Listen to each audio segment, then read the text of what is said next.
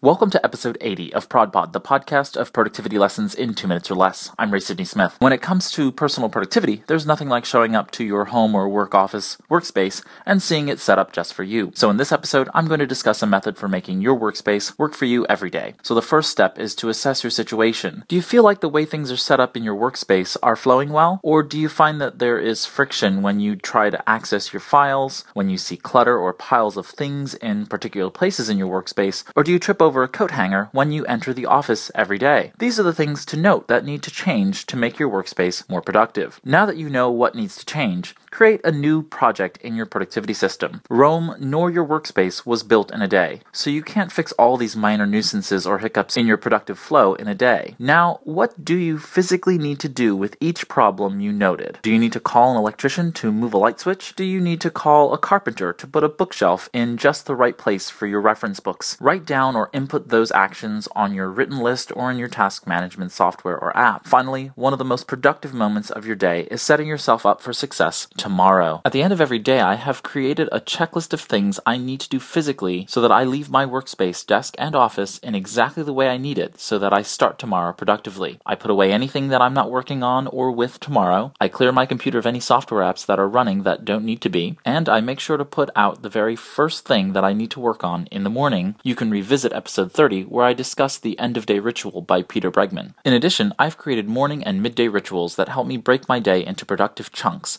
and make sure that I'm tidying my workspace, filtering through my RSS feed reader, and then purging that inbox at least daily midday. You'll quickly start to reap the productive rewards of flowing effortlessly throughout your days. Let me know your successes and challenges by email or in the comments. I hope you've enjoyed this episode of ProdPod. This is Ray Sidney Smith, and thanks for listening. Here's to your productivity success in two minutes or less.